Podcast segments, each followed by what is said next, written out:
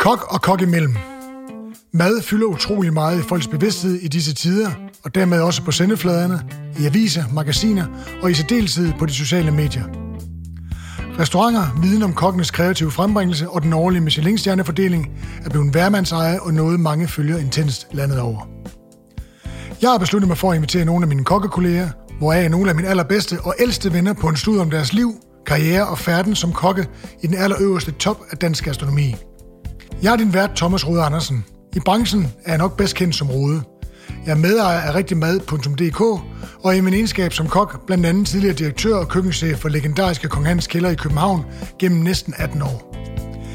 Jeg har deltaget i utallige konkurrencer, i mine unge år i hvert fald.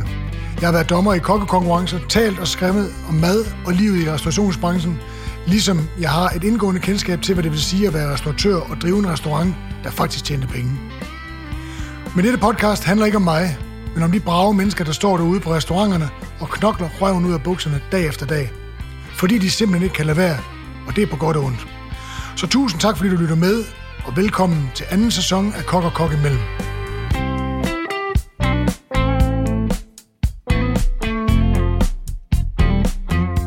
Og øh, jeg er en meget, meget, meget flot fyr, siddende lige over for mig her. Øh, som hedder Søren. Og jeg vil, øh, jeg vil øh, læse det op. Han hedder Søren Led, kan jeg lige så godt sige. Øh, velkommen til, Søren. Tak. Og jeg har en lille introduktion, øh, som jeg håber, du kan sidde stille, mens jeg, mens jeg læser op. Og så tænker jeg, øh, bagefter skal vi høre lidt om, hvem du er. Det lyder som en god idé. Præmissen i sæson 1 af Kok og Kok imellem er, at mine gæster er gode kokkevenner, men det kan jeg desværre ikke kalde dagens, dagens gæst på den her måde. Ikke at vi er uvenner på nogen måde, ikke ved RVA i hvert fald, men mit kendskab til Søren Ledet er udelukkende af professionel karakter, og men jeg er sikker på, at, Søren, at med Sørens kundskaber kunne der godt blive god grobund for en vis øh, interesse i venskab fra min side.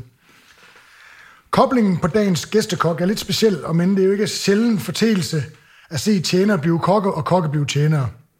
Lidt fordomsfuldt kunne man vel mene, øh, at det er sådan helt naturligt, hvis man elsker branchen, men ikke helt synes, man har fundet sin øh, hylde som henholdsvis tjener eller kok.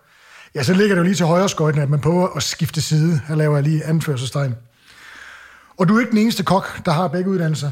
Af de andre store kanoner kan jeg nævne Christian Aarø, som har og driver restauranten AOC, med to Michelin-stjerner, som, er, øh, som fungerer som tjener. Der er Morten Heierberg som uddannet kok og tjener, men arbejder altså bedst kendt som dessertkok. Der er Thomas Pasfal på restaurant Pasfal i Odense, som har begge uddannelser, men han er jo helt sikkert også øh, hæder som kok. Og så er der jo nu vores fælles bekendte, René Recepi, som startede som tjener, mest fordi han ikke rigtig kunne komme i gang som kok, tror jeg. Men han har jo klaret sig anstændigt som kok, kan man sige. Må man sige. Så jeg tænker alligevel, at det hører til sjældenheden, at hvis man er en rigtig, rigtig dygtig kok, at man, øh, at man vælger at fungere som tjener, skorstræk sommelier i det tilfælde. Øhm, så det er virkelig underligt, at man skifter gren, fordi du er jo en fantastisk dygtig kok, øh, og du har haft en fantastisk karriere med job som kok og souschef og assisterende køkkenchef. Øh, og du har været en kæmpe drivende del, også i køkkenet, øh, i de forskellige konstellationer, der har været i restauranten Geranium. Der er jo 1,0, 2,0, 3,0, kan man godt sige, og der har du været, været, været en, en, et sindssygt vigtigt, altså du har været 50 procent af den rejse. Så, øh, men det, de fleste kender dig for lige for tiden, det er vel i din egenskab som, som restaurantchef og sommelier og medejer af, af, af Geranium. Ja, ja øh, det, øh, det, det, det tænker jeg også, at det er som folk, de, de kender mig for nu. Øhm, men øh, jeg kan jo få lov lige at, lige at få fortælle lidt om, øh, lidt om min rejse øh, hertil. Hvem er Søren Ledet? Hvem er Søren Ledet? Øh, Søren Ledet, han øh, er 46 år og øh, startede i kokkelærer i 1994 slutningen af 1994, og øh, på Strandmøllekronen. Wow. Ja. Du kan noget med en dyk og grunden til, at jeg nævner Strandmøllekronen er egentlig ikke, øh, fordi det var noget øh, specielt sted at stå i lære. Det var ikke, fordi jeg lærte særlig meget. Men en af dem, jeg stod i lære med, øh, en fyr, der hed Kasper, var meget gode venner med Rasmus, som på det tidspunkt stod i lære ind på Dangletær. Så, øh, så jeg begyndte øh, på det tidspunkt, der boede jeg på Mønstersvej. Det gør jeg så igen, det er sådan en anden side af sagen, på Frederiksberg. Og øh, i sådan ikke nogle klubværelser, og, øh, og, og Rasmus og jeg, vi begyndte at feste rigtig meget. Der i, tungt? Tungt i midt-90'erne. Og øh, fandt ud af, at, øh, at vi havde nogle, øh, vi havde nogle, øh, nogle, nogle fælles øh, træk, du ved. Vi ville godt være rigtig gode til det, vi gjorde. Vi ville rent faktisk gerne være de bedste til det, vi gjorde. Og, øhm, og på et eller andet tidspunkt, så, så siger Rasmus, du skal væk fra den der strandmøllekro. Og sådan noget. Søg ind på, søg ind på Dagnetær. På det tidspunkt var Dagnetær et, et, et, et godt lærested, du ved. Der var nogle, nogle hårde kokke, og man blev, man blev smidt rundt i, i managen derinde, øhm, og fik, fik en, en god uddannelse med derfra.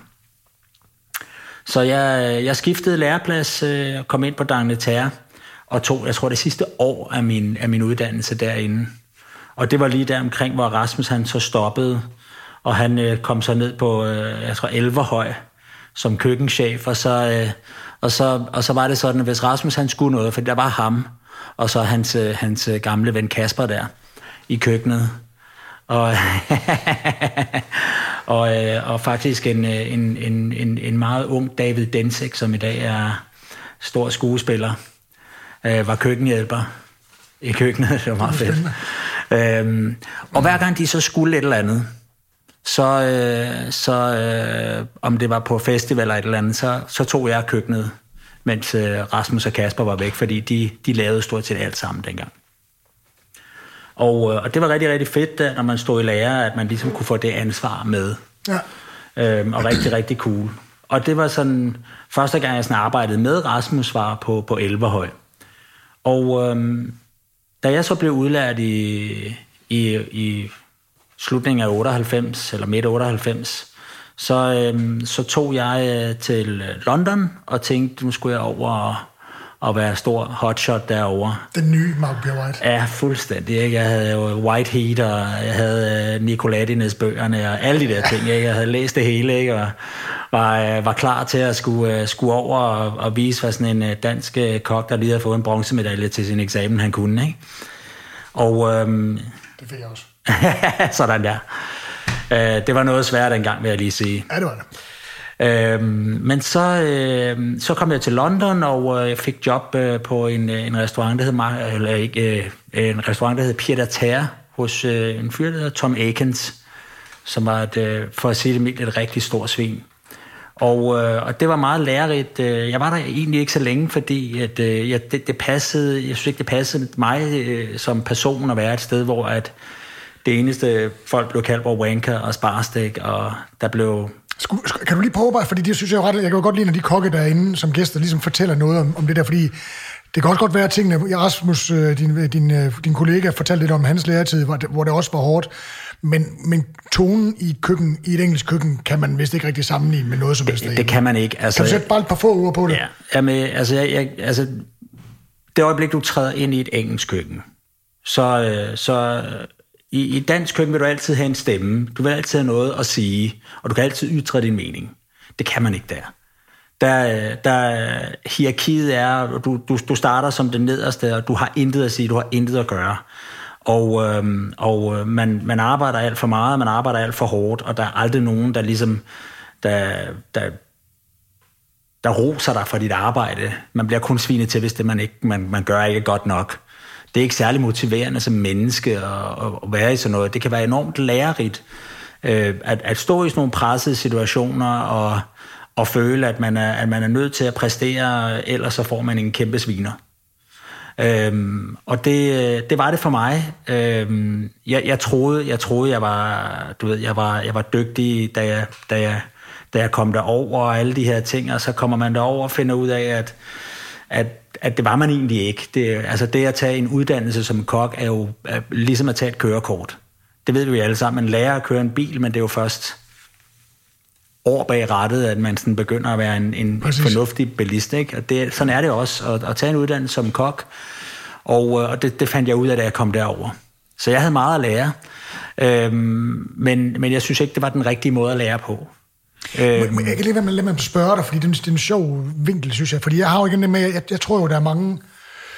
Altså, øh, øh, altså, hver nation har sin måde ligesom at lade ting dryppe ned af på det, og Frankrig har sin måde, som både Frankrig og England har jo den her kadaverdisciplin. Altså, du, bare, du, behøver, du behøver ikke investere i folk, du behøver ikke give dem noget at spise, du behøver ikke give dem nogle pause, du behøver ikke give dem noget løn, fordi hvis de ikke kan klare mosten, når du har kørt dem ned, drøner dem ud af bagdøren, står der fire nye derude, tager du bare dem ind. Der, der er ingen grund til at investere noget som helst.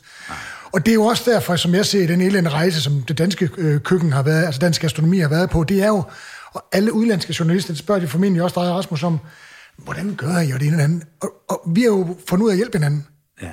For at du mangler en, øh, der, der kan komme, og der, der er en kokkeløber med til syg, selvfølgelig kan du låne en af mig, og det der, vi er for mange, og vi er gode til at hjælpe hinanden. Altså, og de andre steder, der er det kun ved at træde ned af og skide på folk, du kommer videre, ikke? Ja. Jamen, og Tom Akins, han, han, han var der blevet skidt på i hans lærtid. Ja, det var der. Han havde, øh, han havde, han havde, han havde arbejdet hos, øh, hos Marco og nogle af de der, ikke? Ja. Øhm, og, øh, og, og han havde fået den samme behandling. Han havde været i Frankrig og, og fået den samme behandling, så det var ligesom den måde, han ligesom køre sit køkken på. Ja. Og Pierre Tader havde to Michelin-stjerner, og øh, du ved, de gik efter den tredje stjerne, ikke? Det var, det var målet, det var ambitionen, ikke? Og alt, hvad der blev talt om, og alt, hvad der blev gjort, var for den der skide tredje stjerne. Øhm, og, Fedt og øh, frygteligt på samme tid, tænker jeg. Hvad siger du? Fedt og frygteligt på samme tid. Ja, altså, øhm, men det skal jeg nok komme ind på senere, det der med, hvordan man jagter de der ting der, fordi det, og det, og det kender du også selv, det der, ikke? at når man, når man, når man først finder ud af, at man er i en, en liga, hvor man, hvor man lige pludselig skal få de der skide gyldne stjerner der, ikke? så vil man nærmest gøre alt for at få dem. Ja. Øhm, og, man, og man sætter alt over spil, også øh, nogle gange sin egen integritet og sin egen, øh, sin egen menneskelighed for, for at nå, det, nå til målet.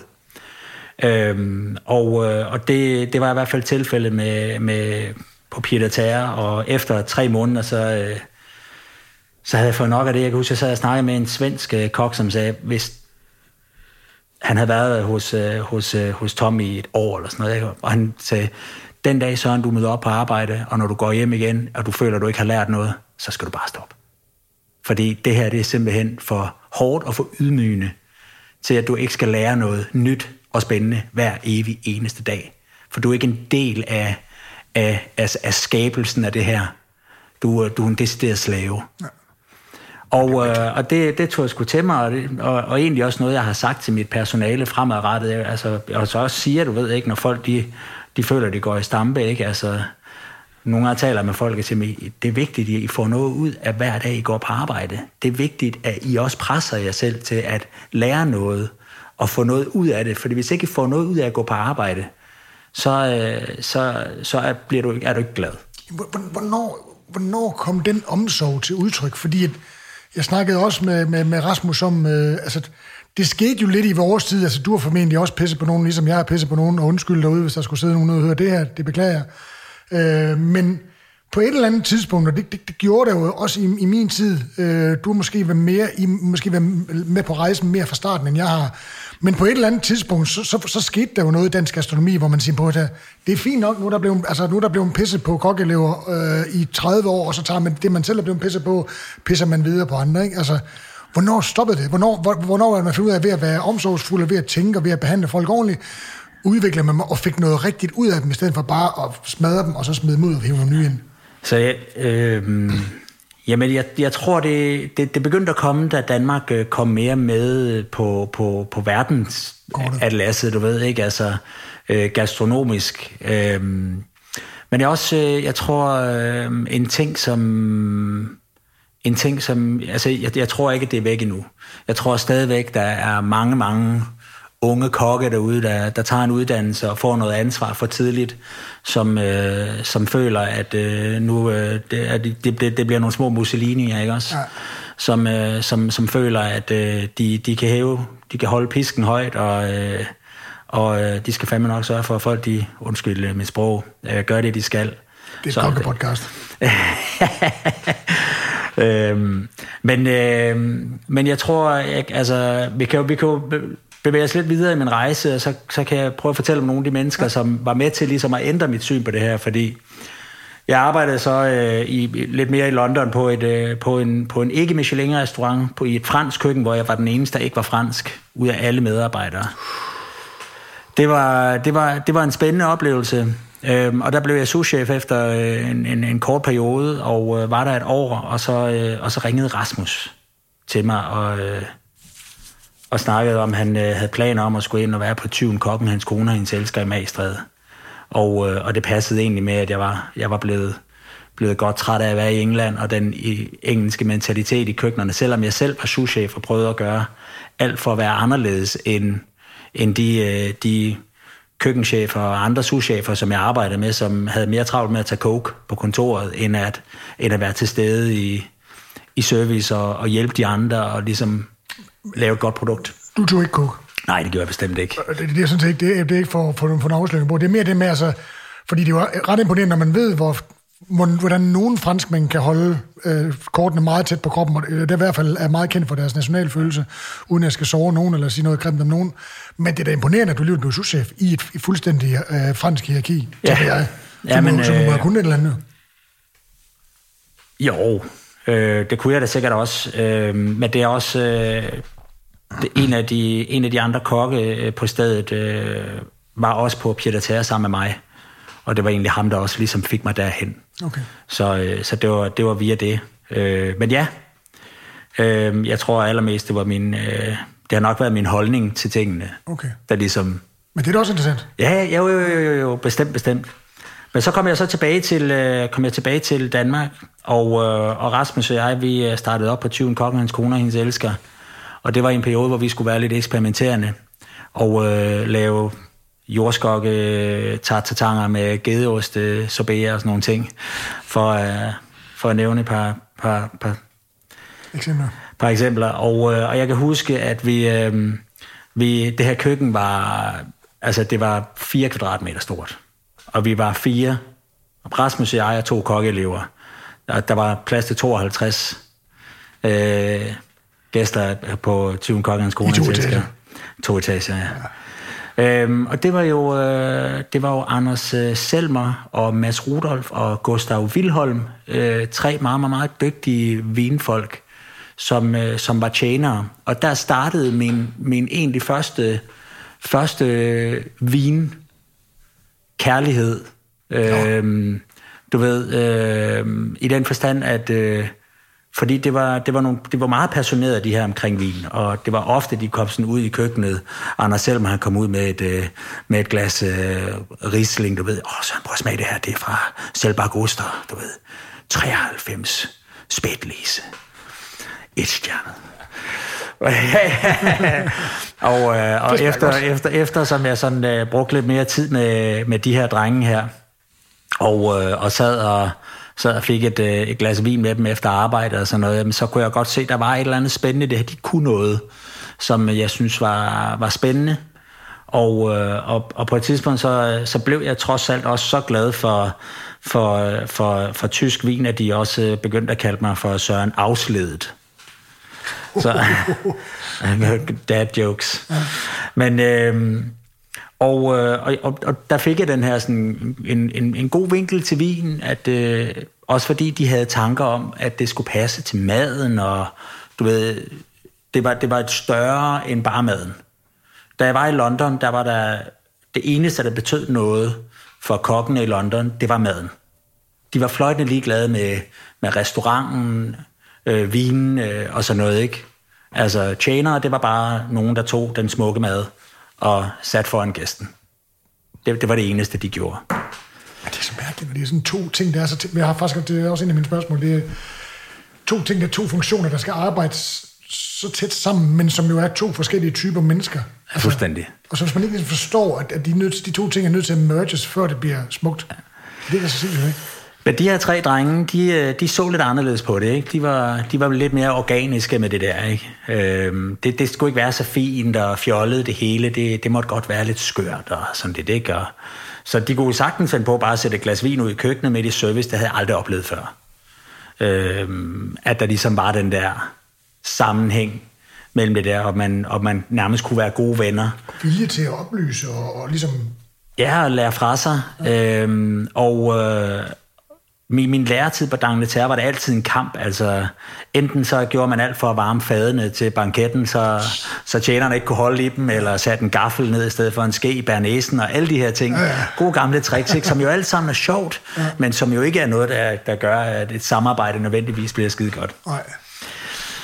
Så, øh, så efter, noget, øh, efter en 8-9 måneder på Tyven Kokken, hans kone og hendes elsker, så øh, havde jeg planlagt med min, min, min daværende kone en, en, en rejse rundt om jorden, så jeg tænkte, den, den tager jeg på. Og så øh, tror jeg på en jordrejse var væk, og det var hyggeligt og sjovt, og vi fik set alle de ting, vi skulle se. Kom jeg hjem og startede sammen med hos Kasper Vedel på, øh, op på Søløret Kro. Og, øh, og øh, startede som stegekok deroppe.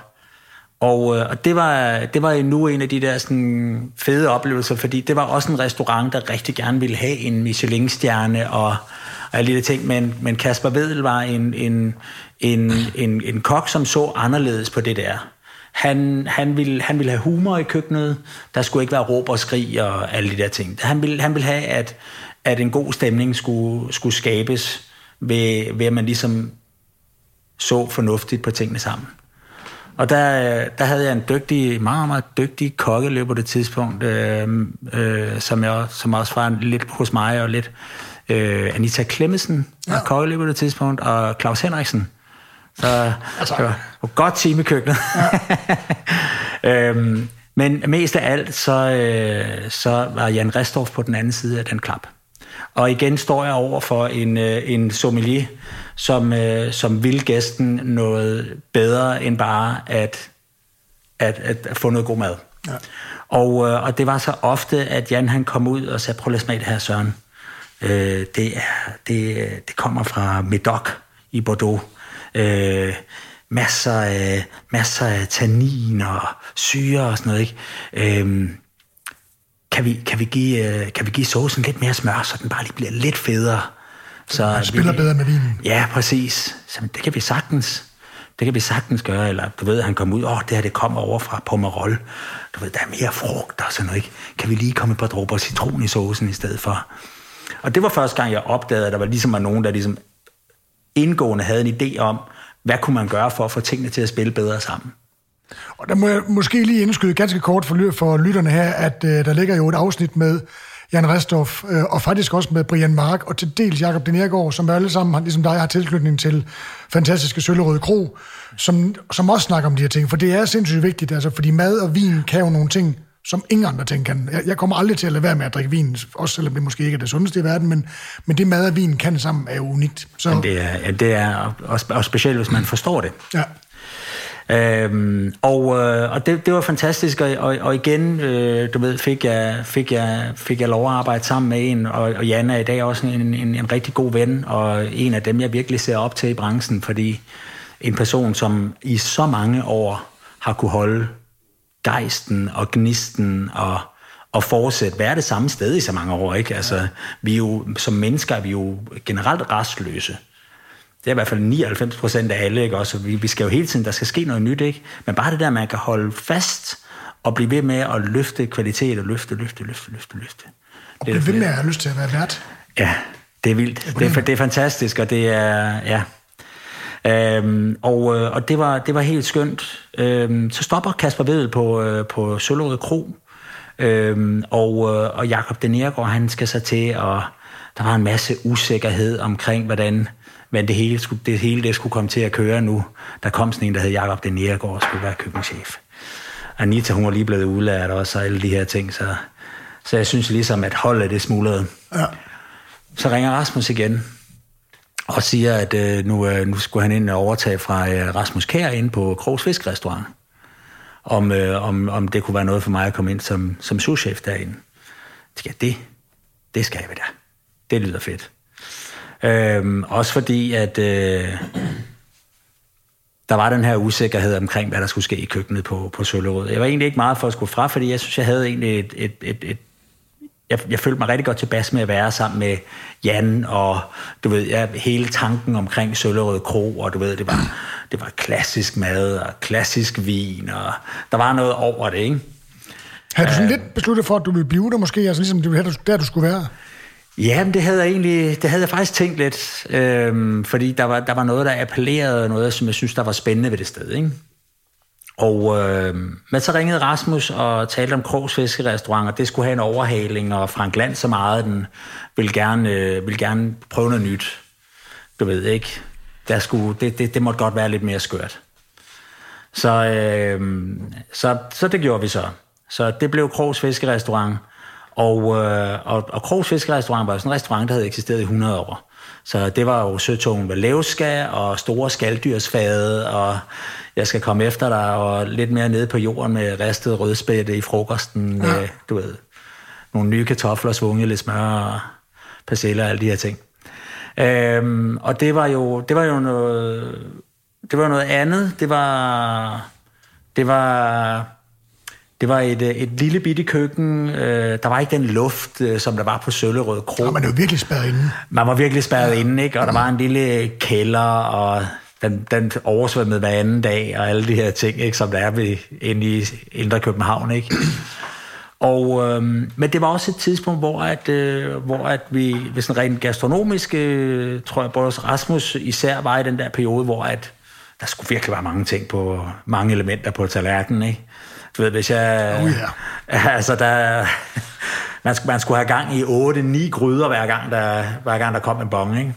Og uh, alt skulle laves af minut, så de der kokke, de var presset. Dem vi havde i køkkenet, ikke? Uh, det var vi også selv. Og, uh, men, men det var sjovt. Og igen, så, så støder jeg ind i uh, en, en, en vinpersonlighed, eller to vinpersonligheder, som, som er også med til at gøre noget. Henrik Texel, som på ja. daværende tidspunkt var en, var en virkelig, virkelig, virkelig dygtig sommelier, øh, og havde vundet Danmarksmesterskaber flere gange og sådan noget, ikke? Han kunne virkelig noget, ikke? Og så en, en ung Dan Rau, som også var en dygtig sommelier, ikke? Og, og gerne ville, og alle de her ting, ikke? Og, øh, og, øh, og igen, så var det det der med, at der var, der var sådan en eller anden form for tanke om, at man gerne ville gøre lidt mere for, for gæsten, i sørge for, at tingene passede sammen, og ikke helt på Jans niveau, øh, men, men, øh, men Henrik Texel der, han, øh, han, han havde en masse tanker om, at man ligesom kunne, kunne prøve at skabe, øh, skabe retter til ligesom at matche, fordi på det tidspunkt havde øh, Krogs Fiskerestaurant havde jo det kort, der ligesom kunne matche Søllerøds kort, ikke? Det var ligesom dem, der stod, lå og battlede år efter år, hvem der havde det bedste vinkort i landet, ikke? Og, øh, og det, var, det var en fantastisk tid, og øh, det var også en tid, hvor Rasmus og jeg begyndte at, at dyrke mere sådan konkurrenceindgående. Rasmus han havde deltaget i nogle, nogle små hyggelige konkurrencer, sille-konkurrencer og sådan noget, og havde også øh, deltaget en gang i årets kok. Og, øh, Den har han aldrig vundet, vel? Jo, jo, jo, jo. No. I 2003. Selvfølgelig. 2003. My bad. Undskyld, Rasmus. øh, det, er, det er måske heller ikke den konkurrence, han taler mest om, Nej. af dem, han har vundet. Med god grund. Øh, med god grund. Men, øh, og, øh, og, og, og vi havde muligheden for det. Øhm, og Frank Lands øh, havde jo haft Rasmus Kær arbejdende der før, og som jo også har vundet konkurrencer, og han støttede op omkring det der. Han ville gerne have, at folk udviklede sig via de her konkurrencer, for han kunne godt se, det gjorde også maden mere spændende. Og, og, og sat restauranten på landkortet også, ikke? Ja, det præcis. præcis. Om der er jo meget i det konkurrence, fordi også når der, altså, hvis der er god, dygtige konkurrencekokke på en restaurant, så tiltrækker det jo også dem, der gerne vil lære at være med i det der game. Ikke? Altså, så der er jo mange gode fornuftige overvejelser i det. Der er mange små grene. Ja der, der stikker ud fra det der, ikke? Øhm, og, øh, og det var, øh, det, var, det, var, det var fantastisk, og i 2000, vi er i 2002 nu, i øvrigt. Øhm, og i 2003, der vinder Rasmus så øh, årets kok, og, øh, og jeg, jeg stiller op, og jeg, jeg tror, jeg blev nummer 8 eller sådan noget. René Recepe blev nummer 5 det år, eller sådan noget. Øhm, og så øh, da jeg kom tilbage, så tænkte jeg, ah, okay, det kan, det kan jeg godt gøre bedre. Jeg havde måske ikke givet den alt, hvad jeg kunne, og jeg havde måske heller ikke, øh, havde måske heller ikke øh, know-how lige på det tidspunkt til, til at forstå konkurrencer. Hvad er det, man egentlig skal gøre? Så jeg tænkte, nu, nu giver jeg den ordentlig skalle.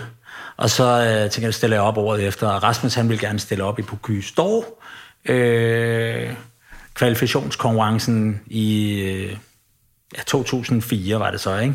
I foråret, der, ikke, som jo på det tidspunkt, Thomas Hermann, han var den store stjerne, og, øh, og han lå øh, lige til at vinde den der konkurrence. Jeg havde været med nogle gange før, og havde vundet ja, overskok i 99 eller sådan ja. noget. Ikke? Så, øh, så det, øh, det, var, det, var, det, var, det var den helt store konkurrence. Der, der sker det i januar måned i 2004, så sælger så sælger øh, Frank Land sælger Krogs Fiskerestaurant øh, til Morten Avskarl. Og Morten Avskarl, han havde ikke helt det samme syn på gastronomi, som Frank Lands havde. Han, øh, han, han synes, at klassisk mad skulle være klassisk mad til klassisk vin. Fair nok. Der var ikke, øh, der var ikke noget, nogle muligheder for ligesom at lave og, og bevæge sig ud for det. Der var ikke nogen øh, fortolkninger af det klassiske, der kunne fungere, uanset hvordan man så gjorde det. Så han gik, øh, han gik med mig og Rasmus i køkkenet i 14 dage, og så satte vi os ind og fik en kop kaffe, og så blev vi fyret, fordi vi lavede bøssemad. Det var, det var grundlaget. okay. Det var grund, det var den det var det, han sagde. Så det var stjerneskud 2? Eller det var, faktisk, det var stjerneskud 1,0 i virkeligheden? Ja, i, I virkeligheden, ja. Vi lavede bøssemad. Og så, øh, og så, jeg var helt nede, jeg tænkte, ej, hvor er det nederen. Rasmus og jeg, vi gik på café, og så sagde Rasmus, det er det bedste, der kan ske for os. Jeg sagde, ej, jeg vil da ikke mene. Vi er arbejdsløse. Vi blev fyret, vi er arbejdsløse. Skal ud og søge arbejde. Øhm, nej, nej, nej, nej, nej. Vi finder et køkken, så går vi til nogle leverandører, så får vi nogle sponsorater, og så, øh, og så træner vi. Vi har tre måneder. Du kan træne til årets kok, jeg kan træne til på Kystår. Og så, øh, så gik vi ind, og så tænkte vi, okay, Tivoli, de er lukket. Så øh, gik vi ind og talte med Paul Cunningham, spurgte om vi kunne låne hans køkken. Det kunne vi godt. Og så, øh, og så begyndte vi at træne derinde. Mødtes så øh, hver dag derinde kl. 8 om morgenen, og så trænede vi hele dagen. Og, øh, og gik hjem igen. Og, øh, og det resulterede også i, at jeg vandt årets kokke i 2004, og Rasmus han vandt den der på Kystår kvalifikation. Øhm, og The rest så, is history. Ja, for ham i hvert fald lige med konkurrence, der, ja. der er resten historie. Ikke? Men, ja, og jeg tror det i virkeligheden... Og det, det er jo også dels, delvis også for dig. Det er et andet regime, men ja. Og, øh, og, det, og man kan sige, jeg tror det var rent faktisk første gang, at der var nogen, der ligesom havde hævet tre måneder ud af kalenderen for bare kun at træne. Ellers så var det jo ligesom, når du trænede ikke?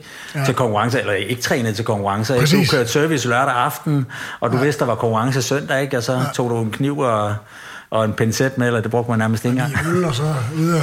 Hvor her man jo også trænede, altså, men, men, men, men det, var, det var jo smart set, at de ligesom kunne træne og være udvidet og på, og det ene og andet, i stedet for at skulle, fordi Thomas, og det, det havde jeg jo kæmpe stor respekt for, jeg kunne også bare se, at, at det sted ham jo og kokkeleverne i om, et omfang. Altså nogle gange kom jeg ned søndag eftermiddag, de har trænet, og så kiggede man ud i opvasken, ikke?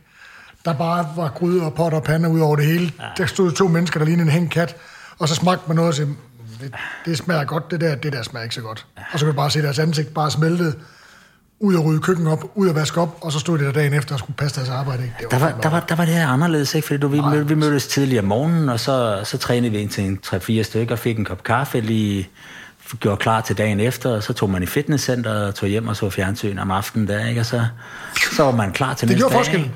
Det gjorde en kæmpe forskel. Må jeg lige øhm, høre dig, øh, sådan på, på vejen her, fordi det er jo det, det, det, er det jeg gerne vil have dig til at sige på et eller andet tidspunkt, det er, at vi skal over og snakke om din, øh, om din sommelierkarriere. Men, ja. men, øh, men dit vin følger den der her på interesseplan, eller ja, kan du, er du bare ligesom den, andre, andre, andre kokker godt kan lide at drikke noget god vin, eller havde det virkelig fanget dig, altså sådan, at du begyndte at nørde det? Det havde, det havde virkelig fanget mig øh, på det her tidspunkt her. Øhm, og, øh, og, det, og det havde også fanget mig sådan, at Rasmus og jeg, vi lavede middagsselskaber sammen hele tiden, du ved, ikke? Og, øh, og det var, nej, nej, nej, nej, det var mere til os selv. Nå og til venner, du ved, ikke? Og så inviterede vi Bobæk, og så kom han og spiste og sådan noget, ikke? Og så, og så, øh, og så lavede vi mad sammen, og, og, og der havde jeg øh, fået en meget større interesse for vin, du ved. Jeg synes, det var sjovt at tage ud til Suneros for under broen derude og, og finde noget, noget god gammel lalyn eller et eller andet, du ja. ved ikke. Øhm, og prøve at lave en, en, en skalddyrsret, der ligesom passede den her vin, ikke? Øhm, så, så, jeg havde, så jeg havde, det havde fulgt mig, og jeg var begyndt at, at, at læse vin, du ved. Jeg synes, jeg synes, det, var, jeg synes det var sjovt, og, og, og jeg interesserede mig for det. Øh, men det var stadigvæk maden, der, der ligesom fyldte mest. Men, øh, men, men, men, men hele vindelen, den var der. Og øh, så, øh, så efter jeg ligesom øh, vinder årets kokdag i 2004, så, så Rasmus han skal jo afsted til Bocuse d'Or, så han, han siger, okay, det bliver han ligesom nødt til at, at fortsætte med det der, ikke?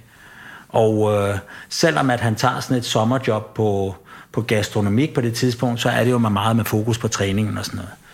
Og jeg havde så talt med René Redzepi, og øh, på det tidspunkt, der Noma var måske 3-4 måneder gammel, og Mads havde lige for, forladt øh, stedet. Øh, de, de, de kunne ikke få det til at, at hænge sammen som venner og, og arbejde sammen, det er jo forståeligt nok.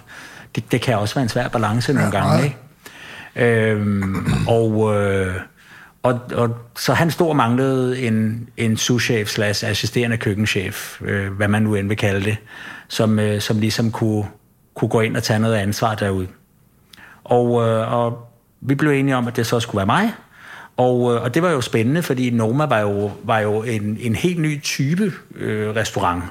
Du ved, der fokuseret på, på alle de her øh, spændende danske råvarer, og du ved, hvordan får vi den bedste smag ud af rødbede, og alle de der ting, som man ikke havde tænkt på før, hvor at alle andre restauranter, jeg havde arbejdet på før, der var det altid tænkt som, at øh, Nå ja, vi har et stykke for gras hvordan får vi det til at smage godt, og hvad skal der så i øvrigt serveres til? Ja. Eller en, en, en vagtel, eller en kalvemørbræd, eller hvad end det nu kunne være, ikke?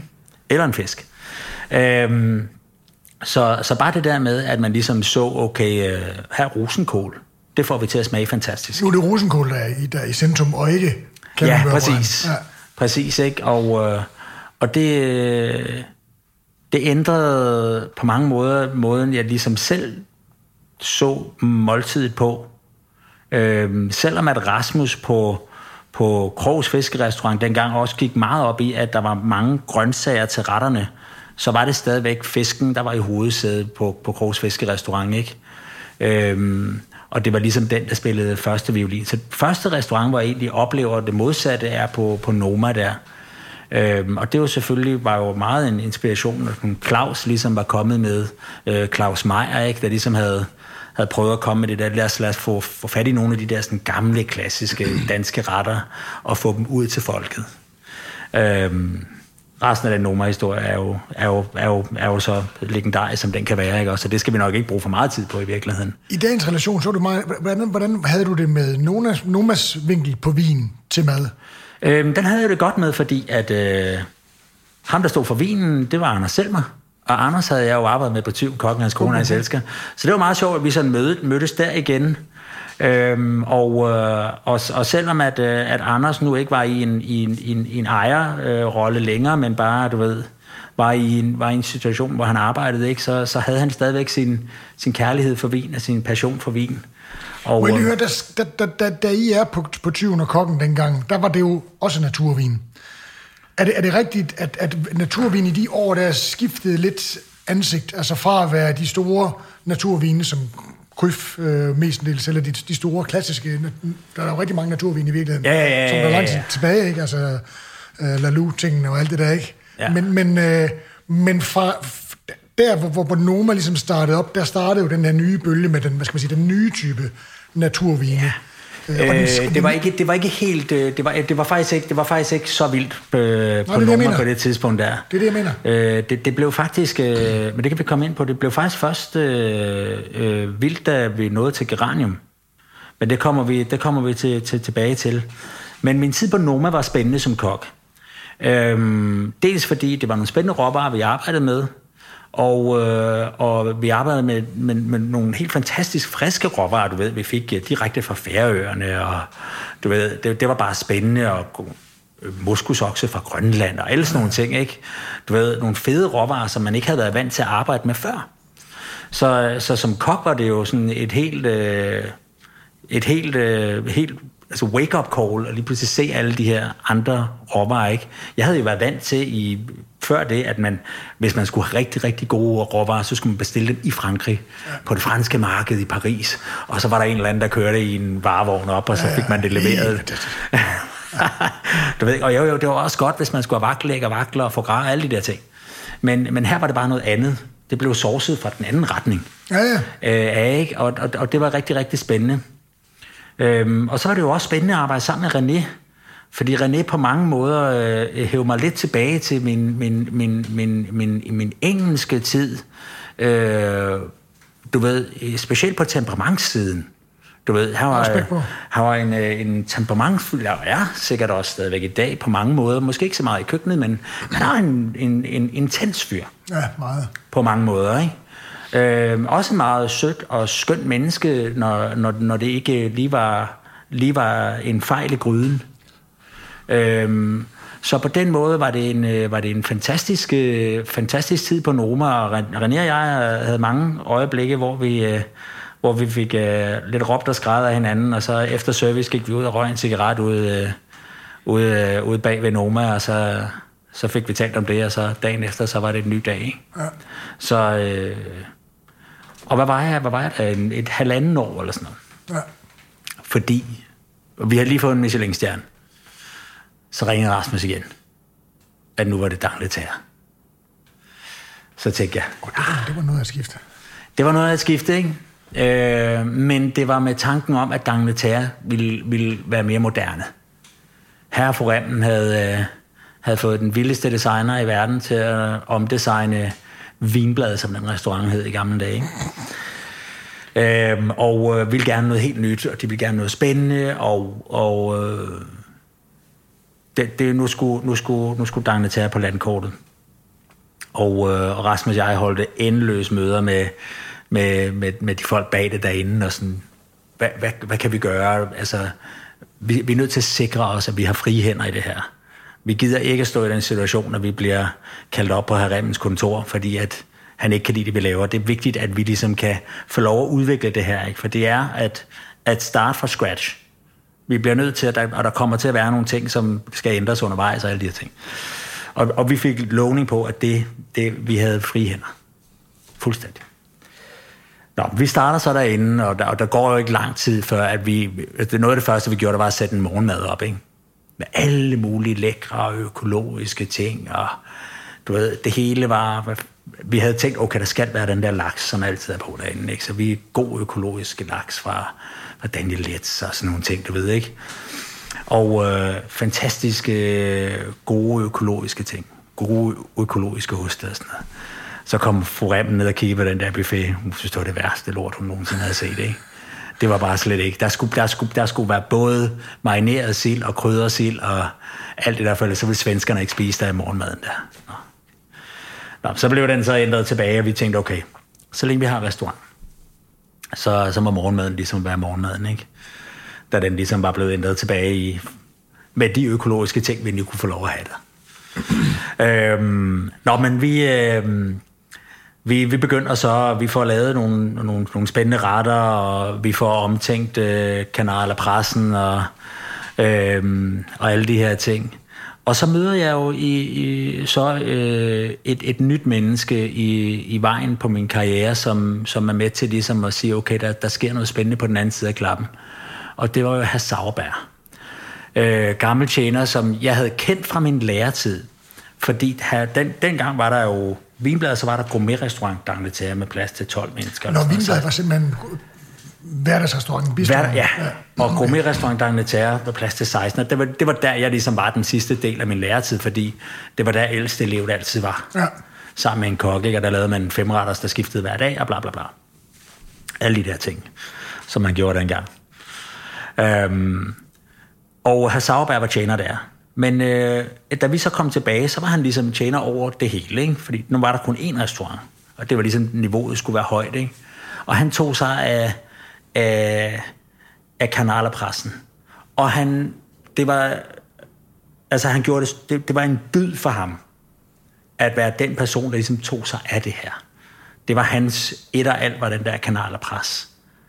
Og, øh, og det synes jeg var fascinerende, at man ligesom kunne være, kunne brænde så meget skulle måske lige fortælle lærerne, at kanal presse eller en anden presse er et sølvaggregat, hvor i man stopper, man steger en and, så den er blodig, så skærer man, øh, lader man hvile, så skærer man brysterne af, skærer lårene af, og så tager man anden, som er en speciel øh, race, øh, hvor inden, man, altså inden volden er taget ud, altså tarmer og ting og sager, men hjerter, lever og lunger og ting og sager sidder derinde stadigvæk, så tager man skroget og kommer op i den her meget, meget flotte sølvpresse, og så drejer man på et håndtag, som så får et stempel til at gå ned og presser al saften ud af anden og skrovet, som danner grundlag for sovsen, øh, som man så får sammen med øh, lårene, der bliver tilberedt færdige i køkkenet, og, og brystet, der lige bliver trancheret. Og, og, og jo, jo, jo mere blod, der ligesom kunne være tilbage i den her, så det ikke kun var kødsaft, men også var blod, det var, det var ligesom lige kunne være med til at montere saucen ja. samtidig, du ved, ikke? Og, og tykne den øh, jo bedre, ikke? Og, og det, var, det, det er en kunst at lave. Ja. Øh, der er mange, der har forsøgt at lave de der ting, ikke? Men, men hvor det bare ikke er helt, helt godt. Ikke? Øh, og, øh, og jeg, blev, jeg blev bare... Øh, jeg, det, jeg synes, det var så flot, at man kunne brænde så meget for det der. Ikke? Også, så igen, der synes jeg, jeg begyndte, der var der nogle, var der nogle ting, der begyndte at trække i mig for ligesom at, at, at lære det der. Så øh, du har sikkert fået historien med, med både, øh, både at, vi, øh, at vi så skulle lave en, øh, en klopsandvis og et stjerneskud. Og stjerneskud, der lavede vi måske det flotteste stjerneskud, jeg nogensinde har set. Du ved, med rigtig søtunge og... Ja du ved, det er jo små grønne spars, og altså, ja, ja, ja, ja, det var, det var helt perfekt. Det kunne, det, det, det kunne simpelthen ikke. Det kunne herre, herre Remmen ikke have. Det skulle være god gammel Ja, det skulle være god, Med god gammel. kaviar fra Limfjorden. Så blev vi bedt om at lave en klop sandwich til, øh, til caféen. Og der lavede vi jo, og vi lavede det smukkeste, smukkeste, du ved, perlehøne, økologiske perlehøne bryster og, og vantræs, og du ved, mm. det hele, det var ja. bare godt, ikke? Alt var pimpet. Ja, så, øh, så fik vi en opskrift stukket i hånden fra Copenhagen Corner, og øh, den kunne vi så pænt følge. Så sagde vi, nej, det, det kan vi simpelthen ikke. Det, det kan vi ikke. Og så var I videre. Og så var vi videre, ikke? Og så sad vi igen på en café en halv time, halv time senere, ikke? Rasmus sagde, det er det bedste, der kunne ske for Ja, fuldstændig. Det gjorde han. Det gjorde han. Gjorde han det? Ja, ja, ja. Han, var, han, han, var, han, var, han, var, han, var, han sagde, han, han synes, det var godt, det her. Ja. Fordi så, øh, nu var det på tide, vi begyndte at kigge efter lokaler, og så kiggede vi på en masse lokaler i en, i en lang periode. Og, og var en tur ud over, øh, hvad hedder det, øh, Frederiksberg Have, ikke? Altså, var ikke der uden sommer? Ja, jeg var. Øh, Rasmus var ikke. Han havde været der noget tid inden, øh, mens han øh, trænede i, til Bocuse i 2005. Øh, men jeg tog en sommer derude. Som, øh, en, ja, præcis. Ja. Og, øh, og som min nuværende kone okay. som øh, lavede, stod for desserten derude. Hun, havde, hende havde, hende, hun startede som kokkeløb, mens vi var på, på, på Krogs. Så tog jeg hende med på Noma, hvor hun så blev færdigudlandet. Så blev hun dessertchef derude. Og så kom hun så... Var det faktisk hende, der hævde mig med ud på, på gastronomik den sommer, og så... Jeg var lige blevet gift og havde været gift i tre måneder, så det var, det var sgu meget godt. Altså, jeg vil skyde på, at uh, Maria stadigvæk betaler af på den uh, rosé-champagne-menu, vi fik, da, da vi var derude. Nej, det tror jeg også. Det var Højlund, der førte. Det var godt. Ej, det, var, det, var, det var Højlund. Han, han gav den gas på de der vine der. Det har, det har nok ikke været den bedste vinproducent i, i... Fik du noget med fra ham i den periode, selvom det var en kort periode? Øh, ja, øh, på godt og ondt. Øh, José Santos var der jo også.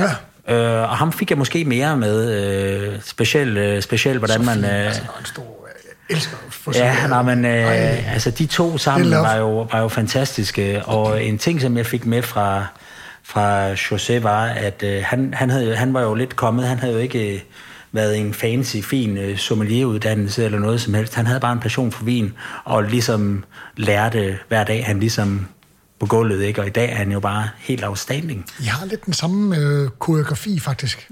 altså med, med flaskerne og den der, altså, det der, altså det der, altså, hvor man, altså, når man, når man ser et menneske, man måske forklare lytterne, hvordan man, altså det der, når, et, når man tager fat på noget, man, man, der betyder ekstremt meget for en, ja. så man holder af, altså, og José og, og Søren har det samme, den der måde. Altså, det er, det er sådan lidt sex med fingrene. Det er lidt fingersex. når der bliver hældt og, og vist ja. etiketter og sådan noget. Det, det, jeg elsker at se på det. Nå, det, det, det er dejligt at høre. Ja, det er dejligt når, man, når, man, når man kan holde det inden for rimelighedens fordi ja, ja. Der, der er også en, en, en inden for alting. Ikke? Ja, jo, det er det. det er der. Øh, Mads Højlund fik jeg, fik jeg det med fra, at han var den, var, var den person, der egentlig var ligeglad med, om der var en, en sammenhæng i vinmenuen. I den forstand, at vi, vi lavede champagnemenuer. Ja. Så var det ren champagne. I remember. I remember. Øh, og, eller ren rosé, og alle de der ting også. Og så var det bare om at finde øh, de vine, der ligesom passede bedst til retterne. Det behøvede ikke at være, at oh, der skal være en europæisk og en oversøisk, og en, øh, eller der skal være en fransk og en tysk og en østrisk vin på, på vinmenuen, vel, som, som mange andre restauranter tænkte, og stadigvæk tænker i dag, du ved ikke, hvor han, det, det var han ligeglad med. Det kunne sagtens bare være fem glas champagne, og, øh, og folk var jo vilde med det. Øh, og det var også fantastisk. Øhm, så så, så det, det, det, tænkte han, det tænkte han rigtig, rigtig godt. Og alt imens så havde Rasmus og jeg jo fundet... fundet jeg tror faktisk, lige for afbryde, jeg tror faktisk, vi fik gåsebryst og rødbede og øh, Celos Rosé, tror jeg faktisk, det hovedretten. Ja, det tror jeg, det, det, det, lyder som, det lyder som en ret. Ja, men det... Ja, det... Ja, ja. Nå, videre. Ja, frøken Hurtigkarl, der, som du nævnte, hun, øh, hun betaler sikkert stadig af på det. Ja. ja. Nå, men øh, vi havde så fundet, øh, fundet en, øh, en fyr, som, øh, som ejede øh, Kongens Have-restauranten derinde, som hed Restaurant Kongens Have. Og, øh, og øh, han ville gerne have os med i det projekt, så øh, vi blev medejere af den, og så øh, omdøbte vi den geranium, og så fik vi øh, malet og gjort ved, og så åbnede vi geranium derinde i foråret 2007. Fint, fint, fint sted. Ja, og Rasmus han var lige kommet tilbage fra Bocuse d'Or og havde med sølvmedalje, og, øh, og det var jo en fantastisk måde ligesom at skyde geranium ja. afsted derinde, ikke også? Øhm, og, øh, og, øh, det var jo et smukt sted i en have, og gammelt, og øh, vi startede der i vinteren, det var pivpisse hammerne koldt, fordi der jo ikke var noget det der fyr virkede ikke halvdelen af tiden, og vinduerne var utætte, og alle de her ting. Restauranten formentlig været lukket om sommeren, eller om vinteren i gamle dage. Ja, ja, ja. Den havde, den havde aldrig haft et, et liv om vinteren. Andet end til selskaber i ny og næ, også, hvor man så lige kunne varme det op, og så, og så brage et selskab afsted. Ikke? Så det var, det, var, det var noget nyt for den. Øhm, og det var, en, det var en fed tid. Og jeg kan huske, at øh, på det tidspunkt, der stod vi begge to i køkkenet. Rasmus han tog sig alle de kolde retter, og jeg tog mig af de varme retter. Og, øh, og, øh, og køkkenet lå sådan lidt ude bagved. Vi kunne ikke rigtig se restauranten. Vi kunne ikke rigtig... Vi var ikke rigtig en del af, af restauranten, servicen. Det var, det, det var lidt en tjenerrestaurant, øh, på lidt på samme måde som, som Søllerød Kro var det dengang en, en tjenerrestaurant. Når man siger en, en, noget af en tjenerrestaurant, så er det en restaurant, hvor at kokkene ikke kan se restauranten. Det vil sige, de kan ikke rigtig have en fornemmelse af, hvad der sker i restauranten. Det vil sige, de er nødt til 100% at, at lytte til, hvad, hvad tjeneren siger. Og tjeneren kan lidt Ja. Lidt øh, tvinge, øh, tvinge kort rundt om fingre og sådan noget. Ja, ja, du ved ikke også. Og hvis, hvis de lavede en fejl, så kunne de hurtigt vente den om til, at det var køkkenets fejl i, den, i sidste ende. Ikke? Og, øhm, og det var sådan, at, øh, at, øh, at, at, at restauranten inde i Kongens Have, den var. Og øh, selvom vi havde fået lavet et stort hul i væggen, det måtte vi ikke. Vi måtte bestemt ikke lave nogle huller i væggen. Men vi gjorde det alligevel, bare så vi kunne, kunne holde lidt øje med, hvad der skete. Øhm, vi havde været derinde et års tid og havde fået en Michelin-stjerne, og, øh, og vi var blevet nummer tror, 87 på World's 50 Best. Du ved, vi var kommet ind på den der liste efter de 50, ikke? Og, øh, og så sidder Rasmus og jeg og får en kop kaffe, hvilket vi jo altid, når vi arbejder sammen, altid har gjort, at sidde og få en kop kaffe og se, hvad, hvad kan vi gøre for ligesom at optimere, du ved, hvad, hvad, er der, hvad er der sket i den uge, der er gået, og er der nogle ting, vi kan gøre for ligesom at optimere og, og, og og ligesom skabe en bedre oplevelse for vores gæster. Og på det tidspunkt derinde, der sad vi der sådan og tænkte, altså vi er jo begge to i køkkenet, og, Øh, og vi er ikke rigtig hos vores gæster. Måske kunne oplevelsen blive endnu bedre, hvis vi ligesom var ved vores gæster. Hvis vi ligesom havde muligheden for at komme ind og hilse på dem og være en del af deres aften. Altså være sauerbær, der går ind og trancherer. Ja, præcis. Øh, du ved, nogle gange så havde vi havde et ostebræt på, og det, det gik vi ind med en gang imellem, ikke også? Øhm, men vi, vi savnede ligesom, at der var ikke en af os, der var derinde. Så det var, igen var køkkenet, fordi der så var den ene kok var bare den ene chef, køkkenchef, var bare inde i restauranten. Det var det, det, var det der var tanken, ikke? Så det ikke var tjeneren, der ligesom ja, men, Og man ligesom havde den der værtrolle i restauranten, ja. og ikke kun i køkkenet. Så, så det startede ud med tanken om, at vi, vi bakkede op i køkkenet sammen, og så, øh, og så kunne man ligesom tage tre uger i restauranten, og så kørte den anden køkkenet, og så skiftede byttede vi. Ja. Øhm, og øh, jeg havde jo den her interesse for vin, og, og, og var, var glad for vin, og, øh, og glad for service, og øh, så, så jeg tænkte, at jeg tager de første tre uger af den her, så, så, så ser vi, hvordan det går. Og det var egentlig sidste gang, jeg lavede mad. Seriøst? Professionelt. Wow. Men for jeg sidder nemlig og tænker på, det er jo selvfølgelig også en af mine spørgsmål, hvornår er det, du træder i karakter, og hvorfor? Øh, men, men det har man så svaret på. Men jeg, men jeg spiste der kun en enkelt gang, tror jeg. Jeg spiste, det var jo til en bryllup også dernede. Havde en fødselsdag. Så Adam Prises fødselsdag. Ja. Øh, men jeg kan simpelthen ikke huske, om du serverede, for det gjorde du måske. Det har jeg, altså det kommer ind på, hvornår det var, fordi det var sådan lige i, i, i, midten, af, i midten af tiden dernede. Ja. Og, øh, og, øh, og, og det var en helt fuldstændig øh, revelation for mig at, at komme ud og, øh, og se, hvad, hvad tjenerne lavede, fordi jeg havde gået i al min tid i køkkenet og tænkt, at øh, jo, øh, nogle få mennesker, som jeg havde mødt på min rejse, havde noget, de virkelig kunne byde ind med.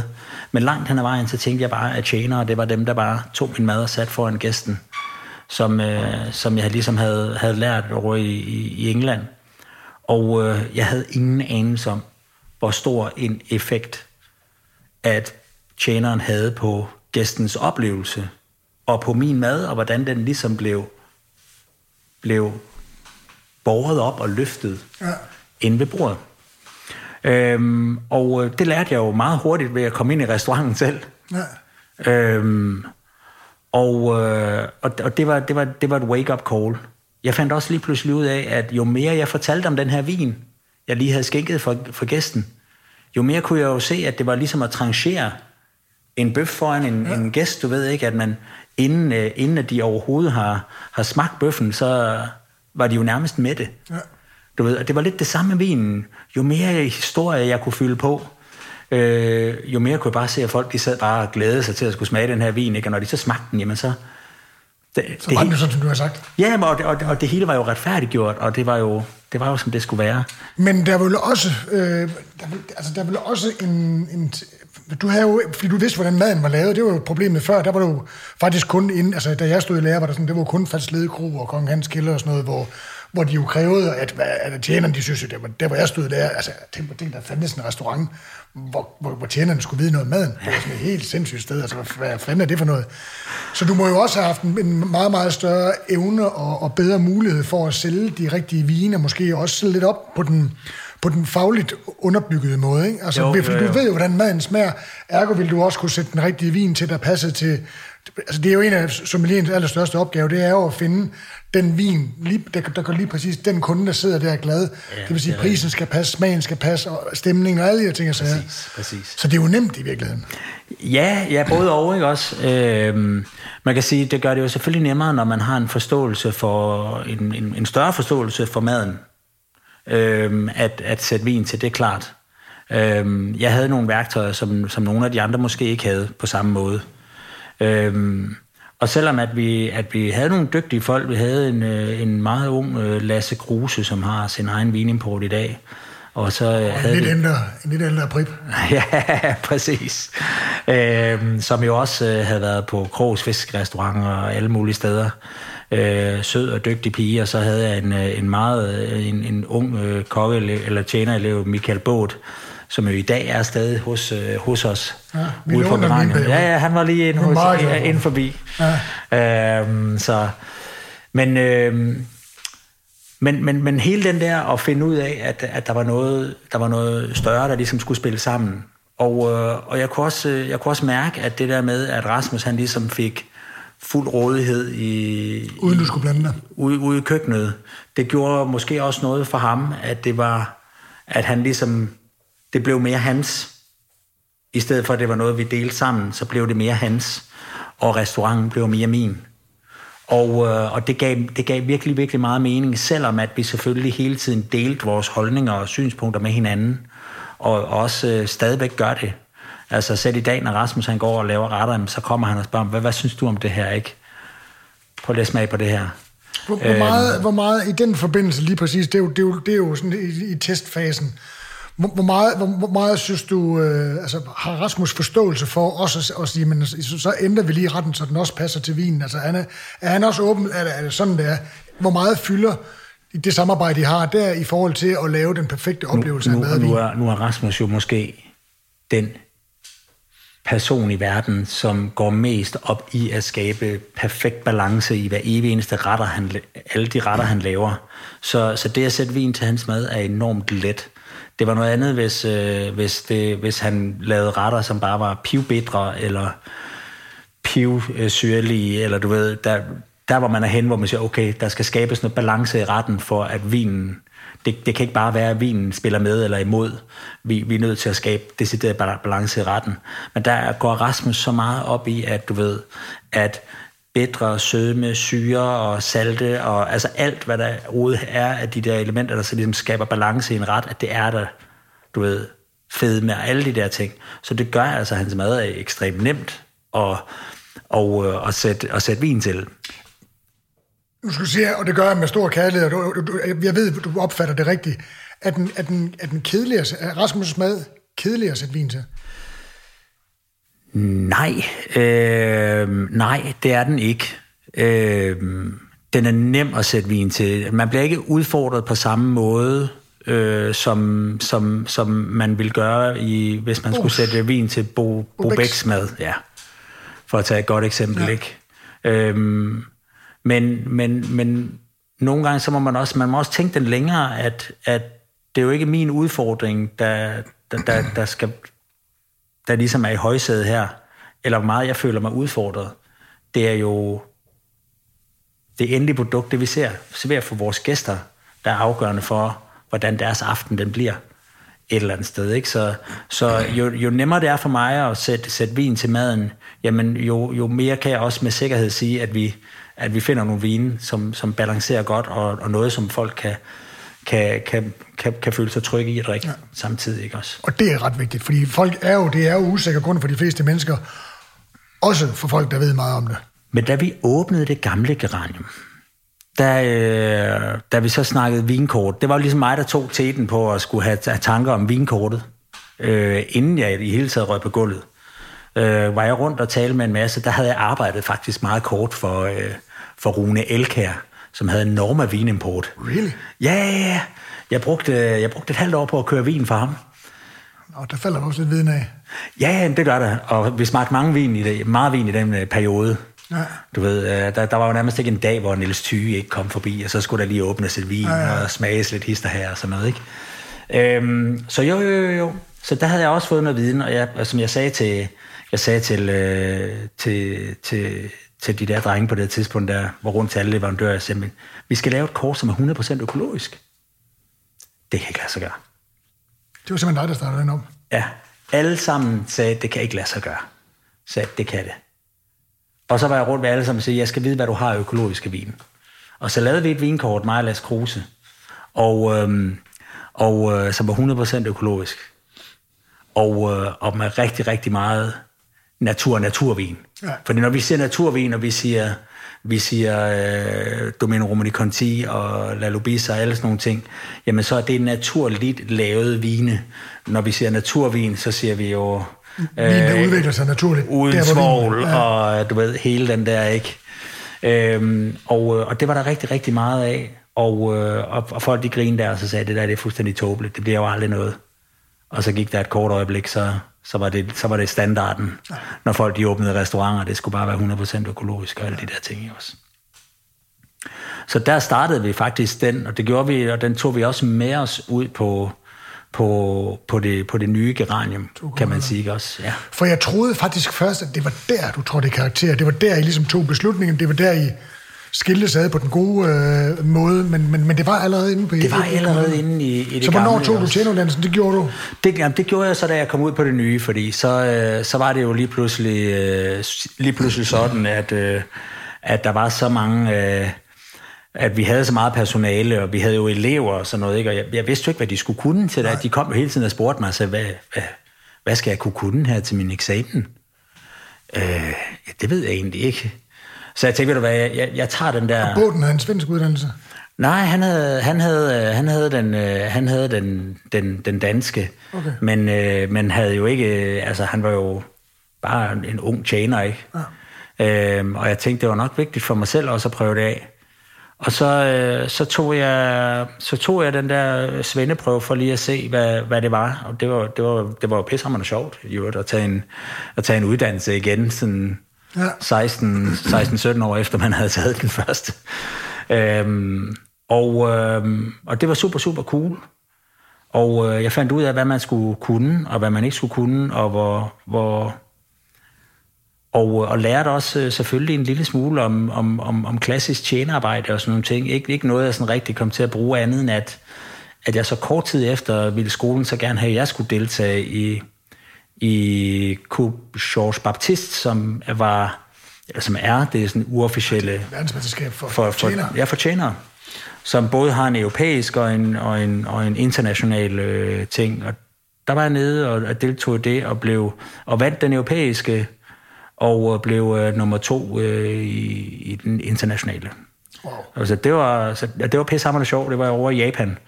Og der er jo meget, i modsætning til, til i hvert fald som uddannelsen har været i Danmark, jeg ved godt, de to ting har ikke noget med hinanden at gøre, men der er jo meget fagligt, altså der er jo rent altså, ting, der skal trancheres. Og Fuldstændig. Det er jo tjener.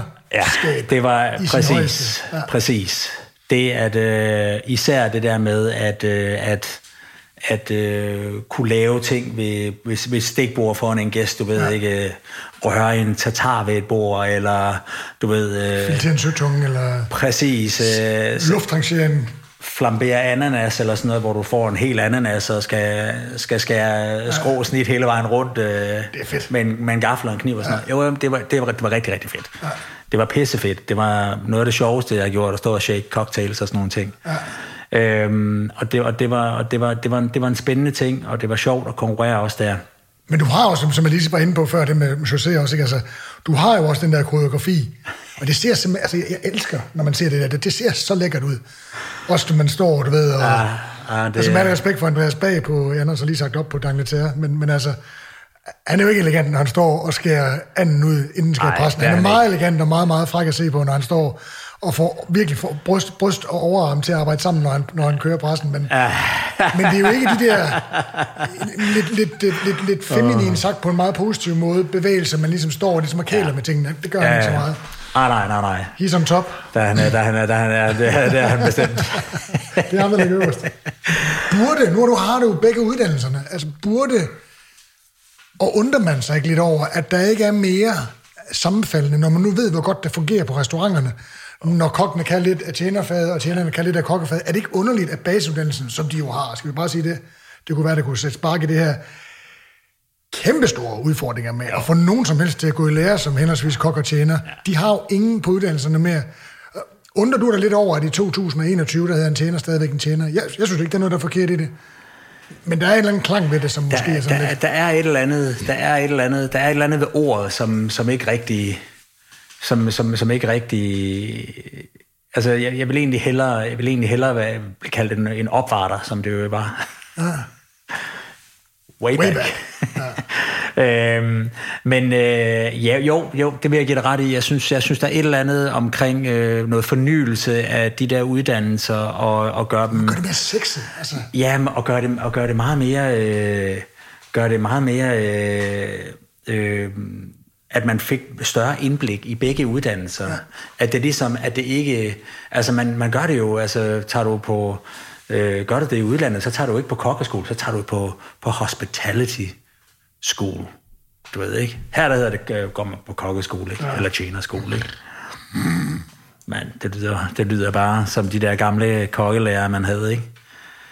Øhm, og øh, og det, det, det, er, det er umoderne, og det er, og det, det er gammeldags. Jeg ved, øh, at de er i gang med at tænke, ja, det, tænke det lidt om derinde, og, og, øh, og, og tænker også sådan selve uddannelsen igennem, og, og gerne vil have mange flere gæstelærere ind, og øh, jeg tror, de ser lidt på mange af de der sådan sommelieruddannelser, der er, hvor du ved, at folk i branchen ligesom byder ind, og er en del af det at undervise, og det er ikke bare, at man er blevet underviser, og så, så laver man ikke andet, og så glemmer man jo alt, hvad der foregår. Så får mere dynamik. Ja, præcis. Men det, igen, altså, det, der, det der er lidt pudsigt ved, ved, ved, ved, den, ved, det, ved restauranter, det er jo, at, at der er to funktioner, hovedfunktioner, ikke? der er jo flere, men, men altså bare sige, der er restaurantsiden, og så er der kokkesiden.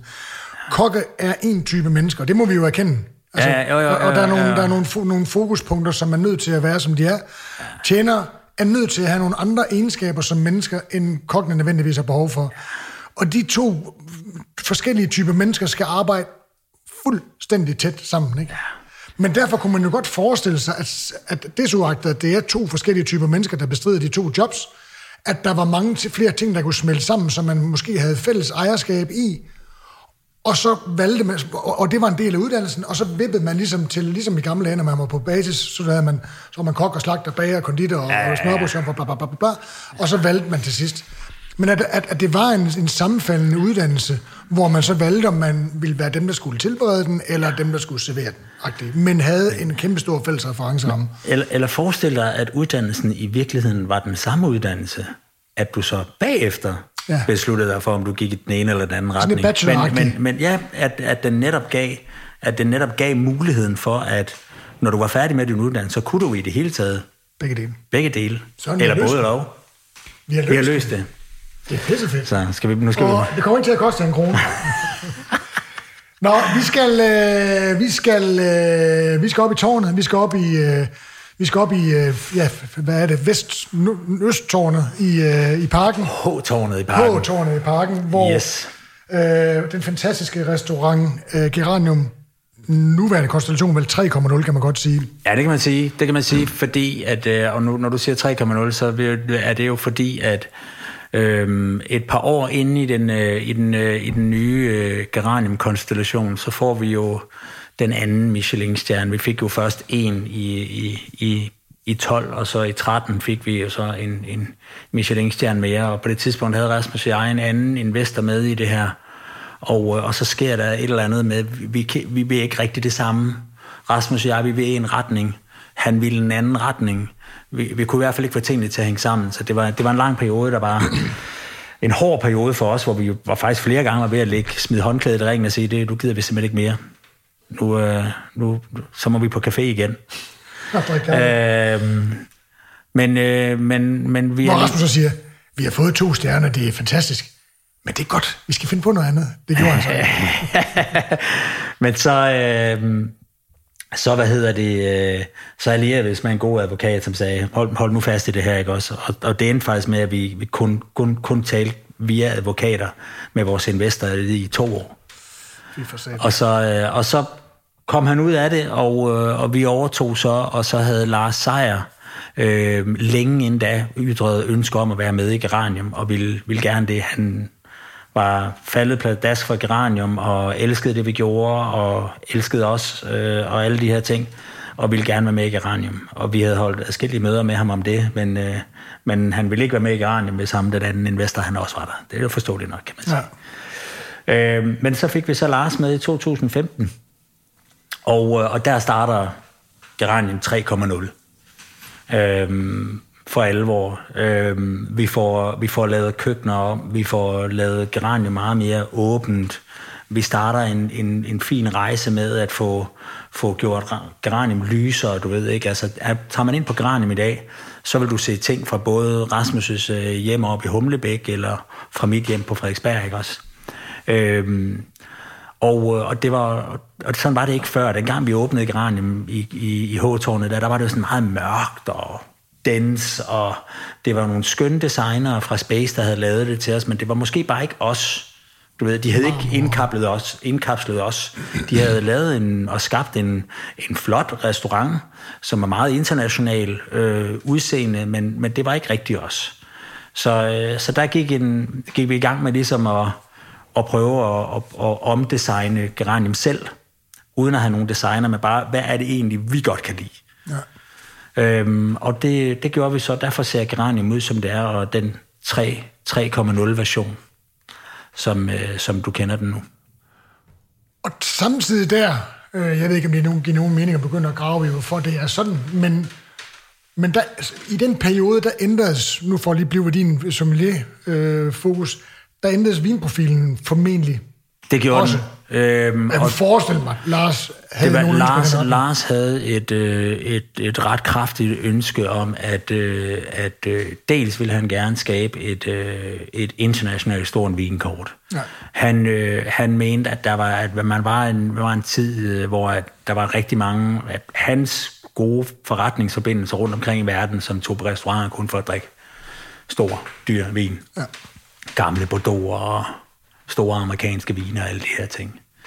Og øh, selvom vi havde et fint kort på det tidspunkt, jamen så, øh, så var, var det ikke der, hvor han, hvor han godt kunne se, det kunne være. Ikke? Han var jo... Men det var jo meget, altså det var formentlig, som jeg husker det dengang, var det meget ensidigt, men det var jo, det var jo det, I gerne ville med økologi og, ja, og det var det. det, var og, det, det var, og det var vel det, I synes, det udtryk, I synes, der passede til jeres mad, Rasmus mad. Ja, præcis. Og, og man kan sige, at da vi startede op derude, var det jo også kun, øh, kun europæiske vine, ikke også? Øhm, og, øh, og det var jo først, da jeg sådan for alvor begyndte at, at studere vin i forhold til, til Court of Master Sommelier, at jeg sådan gik op for mig, at okay, jamen der er, der er en stor forskel på Napa-vine og Bordeaux. Det er ikke bare en kopi af hinanden, øh, den ene eller den anden vej, hvordan man vælger at se på det. Øh, men, men det havde været sin berettelse. Vi var også begyndt at få amerikanske vine ind og sådan nogle ting.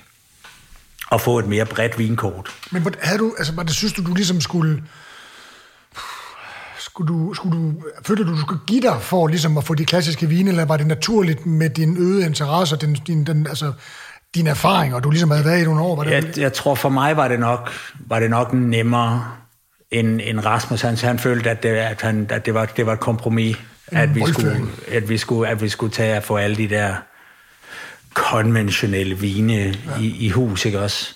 Men, men hvis, man, hvis man ved noget om vin, så vil man jo også vide, at at øh, selvom at Petrus øh, på papiret er en konventionel vin, så, øh, så tror jeg ikke, at Christian Muix på nogen måde kunne, kunne tænke sig at gøre noget ondt ved hans jord. Tværtimod, så tror jeg gerne, at han vil bevare de her gamle øh, Pomerol-stokke og, øh, og sørge for, at de står i den bedst mulige tænkelige jord. Så, øh, så og, og, og, og og selvom at det ikke er certificeret øh, biodynamisk eller økologisk, så, så passer man på sin jord. Det er det, man har. Det er det, man skal give videre til den næste generation, ikke også? Ja. Øhm, når vi taler om, øh, om dårligt konventionel vin, hvor der bliver sprøjtet med helikopter ud over kæmpe... Øh, af ingen grund, ikke? Jamen, det er jo slet ikke vin i den klasse af noget af det, der er på de gode restauranter anyways. Nej. Så, så, øh, så, så, så gode produkter er det jo trods alt, selvom at de ikke har et økologisk stempel. Øhm, og det må, man, det må man aldrig glemme, og, aldrig, og det, det skal man altid huske på. Og så, så er der også, jeg kan, det kan jeg ikke lade være med at tænke på nogle gange, når jeg går på restauranter, og jeg er ikke den store naturvinselsker, skal jeg lige sige. Der er rigtig mange gode ting, jeg får rigtig mange gode oplevelser også, så, så, så man skal jo ikke være fordomsfuld på den måde, men, men jeg undrer mig nogle gange lidt over, Altså fordi at, at, at man tjener, altså restauranterne tjener jo deres penge ved at sælge vin blandt andet. Ja. Og hvorfor så ikke optimere muligheden? Hvis man ikke har en dyr vin, hvis der nu kommer en, der har pengene, så kan man jo ikke sælge den, kan man sige. Nej, det er jo det. Ja, det, synes det er jo jeg, det, ikke også? Og så, og så tror jeg også, at, øh, at Rasmus og jeg, vi nåede til sådan et punkt, hvor at, øh, og det faldt meget godt ind med det her, ikke? hvor vi ligesom havde, vi havde, vi havde tænkt meget over det her, ikke? Jamen, når man, lige, når man får, når man får Michelin-stjerne nummer to, og det er alle, der, der får den anden Michelin-stjerne, de vil, de vil vide det her med, at så begynder man jo at tænke, okay, så er vi altså tæt på den tredje, ikke også? Hvad, hvad skal vi så gøre, ikke også? Og man bliver, man bliver endnu mere øh, opmærksom på, om der sidder en Michelin-guide inspektør i restauranten, ikke? Kokken er jo, er jo helt, øh, de ryster jo hver dag nærmest, ikke også? Øh, hvis det skulle være, ikke også? der, der tror jeg på et tidspunkt, Rasmus og jeg, vi sagde, okay, det er, ikke, det er ikke det, vi skal det her. Vi må, vi må i stedet for at, at kun at være opmærksom på, om der sidder en Michelin-guide, og kun give dem en god oplevelse, så er det vigtigt, at vi gør endnu mere for ligesom at løfte den generelle oplevelse for alle vores gæster. Og det er ikke kun madmæssigt, men det er også vinmæssigt og servicemæssigt, og give dem de bedste muligheder for, at de kan få den bedst mulige oplevelse. Og hvis man ser på vin, øh, vinsiden af det, jamen så, øh, så er det fint nok, hvis du kun har naturvin, ikke? Også, så kan du give dem en god naturvinsoplevelse. Ikke? Men der vil bare være mange mennesker, som, som, som siger, ved du hvad, det er bare ikke mig. Det kan være fint nok at drikke en enkelt øh, naturvin ud af syv, men at skal sidde og skal hakke mig igennem syv vin, jeg ikke kan se igennem. Ikke? Er der, der bestemmer, kan man sige. Altså. Det er jo det, ikke også? Så altså, det, øh, det, det, giver, det giver bare nogle andre værktøjer, når man har et bredt vinkort. Øh, og det ved du også fra din egen tid på Kong Hans at når man har et bredt og dybt vinkort, jamen så har man langt større værktøjer til ligesom at, at, at sørge for, at alle de gæster, man har, virkelig har fundet den rigtige vin til den aften, ja. til den mad. Jeg ville ønske, jeg, var, jeg var, havde været mere fokuseret på det, altså på vinen, og, og det der, det var jeg nu alligevel, men der var mange år, jeg simpelthen ikke havde tid til at, at gøre noget ved det, fordi ja. der skulle laves noget mad, ikke? Ja.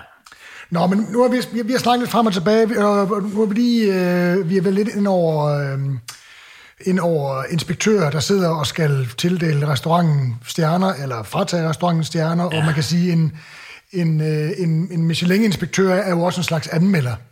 Og, og i, hele jeres, det, det I er, er jo meget rundet af, det er jo selvfølgelig jeres, jeres øh, exceptionelle håndværk, men I har jo også været dygtige til at gøre de madanmeldere, der har givet af de akkulader, I har fået gennem årene, øh, øh, og gøre noget for dem. Så, så det er jo så det er lidt svært at spørge dig, altså hvad skal vi med madanmelder? Det er jo, det er jo, det er jo, øh, det er jo væsentligt og, og indlysende for jer. Men, men hvordan har I haft det med madanmelderne gennem årene? Øhm, jamen, vi har jo egentlig haft det meget godt, og nu har vi jo, vi er jo, vi er jo heldige i, i Danmark, at mange af de her madelementer har man jo, har man jo, har man haft et rigtig godt forhold til, fordi at der har været mange arrangementer, hvor de ligesom har været en del af, og du ved, årets ret og alle sådan nogle ting, ikke også? Så, man, så det var jo ikke, man, man kendte dem jo. Ja. Og vi kender dem jo, langt de fleste af dem. Der er så kommet en masse nye, og det, det er rigtig godt. Det vil jeg godt uh, lige snakke lidt om bagefter, men, men i mange år har det jo været sådan den samme to håndfulde af, af madanmelder, som jo har været rigtig, rigtig gode for restauranterne, og, og sørget for at give dem nogle gode anmeldelser, når de åbnede, og sådan noget, ikke? at give dem nogle, de, nogle gode kår, når de ligesom skulle starte op, ikke også? Der er selvfølgelig også nogle af dem, der har, der har, der har lukket restauranter, ikke også? Men, men, men efter at, at København er blevet en mere international by, og der er langt flere internationale gæster, jamen så er der jo også kommet mange flere internationale foodblogger og journalister til byen, og så bliver de danske madanmeldere måske lidt udvandet i hele det her. De er, de er måske ikke helt så... så de har ikke den samme magt, som de havde før. Altså, der var der sad to nærmest og bestemte, hvad der skete i 10 år på en restaurant. Ikke? Præcis. Ja. Præcis, ikke også? Det, og den, den magt havde de ligesom ikke, ikke, ikke længere, vel? Øhm, og, så, og, så, og så i, i kraft af, der så også kom alle de her alle mulige guider, du ved, ikke? Der, var, der har jo de sidste mange år været den danske spiseguide og Michelin-guiden. Den danske og den internationale, det var det ikke også stort set, ikke? Øh, herhjemme, ikke også? Og så var, nu er der jo White Guide, og der er alle mulige guider, ikke også? Øhm, og alle mulige, der, der ligesom vil, vil gøre noget for restauranterne, ikke også? Det, men, men, men det, det, det er svært at, at, at, at, at bruge tid på at please de her folk. Og, og det et eller andet sted det er det også forkert. Men, men man har jo været i en tid, det har du sikkert også selv, det der med, at man har, øh, man har gået op i, om der sad de her folk i restaurant på en helt anden måde, øh, og, og de har fået nogle helt andre oplevelser end de almindelige gæster, ikke også? Ja. Mange steder i hvert fald, ikke? Øhm, og og det, var, det, det var først, da vi virkelig tog beslutningen om at sige, det, det skal være det samme for alle. Ja. Der, der kan ikke være forskel på menuen, hvis, hvis uh, Søren Frank han sidder ved det ene bord, og frøken Jensen fra Varde... Nej, men man kan også godt skælne det. Jeg har også gjort det, hvor man siger, altså, hvor man ligesom indikerer, at man, man godt ved, hvem det er, der sidder der, og man, nu gør man et eller andet, ikke nødvendigvis for at slikke med røven, men for, altså, der kan jo være mange måder at, at lave en gæstbesøg. Jeg kan ikke lade være med at spørge dig, i forhold til madanmelderne, nu, nu er du jo, dit virke er jo på begge sider, kan man sige, ikke? Ja. Synes du, at, øh, at, at det er jo altid kokkene, man læser om i anmeldelserne, synes du, at tjenerne får nok anerkendelse og, og eksponering i madanmeldelserne? Jeg synes, øh, der er nogle restauranter... Det er jo en restaurantanmeldelse, kan man sige. Ikke? Ja, men det er det jo. Det er det. Øh, altså, det er meget, det, jeg synes, det er ofte meget, og næsten alt for fokuseret på maden. Jeg synes godt, man kunne gøre mere ud af at, og, og fortælle mere om oplevelsen som en helhed, og ikke kun ned i maddetaljerne. Fordi maden, maden er selvfølgelig en stor del af det at gå ud og spise. Den skal være god, og det skal smage godt, og den skal være, som den skal være. Men du kan, du kan tage på den bedste restaurant i verden. Du kan tage på verdens bedste restaurant med en person, du ikke holder af. Ja. Og det bliver en lorteaften. Det har jeg prøvet. det bliver en lorteaften. Men du ja. kan tage ned i pølsevognen med din bedste ven, ja. og, øh, og det er en fest. Ja og en aften, man husker, eller et øjeblik, man husker resten af sit liv. Ikke? Øhm, så man må bare ikke glemme det der med, at det ikke, maden er vigtig i forhold til ligesom at, at, at, at, at, at lave et godt fundament for en god oplevelse. Men oplevelsen er lige så meget stedet, øh, tjenerne, finen, ens egen holdning, når man træder ind træder ind af, ind af døren, ikke? Ja. Altså, du har sikkert også i dine unge dage som kok øh, ødelagt mange madoplevelser for dig selv, fordi at når du har gået ud og spise, ja, det er fra, fra det øjeblik, man går ind ad døren, ikke, så er det, har man kigget rundt, ja. ikke? Og godt, det ser godt nok slidt ud, var. Bang, bang, bang, og maden, og det kunne jeg gøre bedre, det havde jeg gjort anderledes. Heldigvis bum, bum, bum. Det gør man med alderen, ikke? Det var en meget sjov løftestang over til min næste spørgsmål, øh, fordi at hvis vi nu forestiller os, at at restaurant Geranium 3.0 er en fantastisk restaurant, som, som, som du har jo været 50 procent af, af, af, af projektet, øh, sammen med alle de mennesker, jeg har gjort det med, sammen med selvfølgelig dig og Rasmus. Men lad os nu bare lege med tanken om, at det ikke var drømmerestauranten. Ikke, ikke en restaurant, hvis du skulle lave et nyt restaurantprojekt sammen med, hvis der forestiller, der kommer en Geranium 4,0, whatever. Din drømmerestaurant. Hvis du skulle lave, hvis du skulle starte forfra og, og sige, nu går mig og konen skulle sammen, og så laver vi en restaurant. Hvordan, hvordan, hvordan skulle din drømmerestaurant hvad, hvad, hvad skulle den kunne? Du har jo faktisk lidt sagt det der i, i dit sidste, i, det vi overførsel her til. Ja, både og ikke. Øh, jeg tror, jeg tror, jeg tror det skulle være en, øh, en langt mindre ambitiøs restaurant. Fordi øh, formentlig, når I går på restaurant, så går I, I går jo ikke kun på geraniumer. Nej, det gør vi ikke. Nej. Og, øh, og det er heller ikke nødvendigvis øh, på geranium, at vi har de bedste oplevelser. Øhm, fordi det er jo, det er jo, det er jo igen det der med, ikke? Øh, det, er, det er kombinationen. Ikke? Når jeg går ud og spiser med, med Maria, ikke? så går jeg ud og spiser med hende, fordi jeg gerne vil kigge hende i øjnene, og du ved, have et øjeblik med hende. Ikke? Vi har to børn, som stjæler meget af vores, øh, vores, vores, vores tid. Ikke?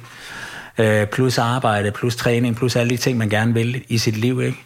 Så når vi går ud og spiser, jamen, så, er det, så er det det, vi gerne vil. Ikke? Også ofte, når vi går ud og spiser på på, på fine restauranter, ikke? Jamen, så, så kender man dem, der er der. Og man sidder konstant og kigger op på en, ja. øh, på en tjener eller en kok og taler med dem, ikke også? Øh, og, og jo vildere restauranter er, jo flere serveringer øh, de, de laver, ikke? Jo, jo mindre tid har man sammen. Så, så ofte så, så undgår jeg restauranter, der har for mange serveringer. Men det er, altså, det er jo et luksusproblem, first world problem at man simpelthen har været på, mange, for, på for mange gode restauranter. Ja. Så din restaurant, din og Marias restaurant, kunne I finde på det at lave en restaurant sammen, Jan Torner? Åh, jeg har arbejdet med hende alt for mange gange. Svar nej.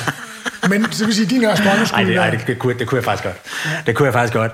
Øh, men men øh, hvis, hvis, hvis vi skulle åbne en restaurant, så skulle det være noget, du ved, der var helt nede på jorden. Ærlig, god, sund mad.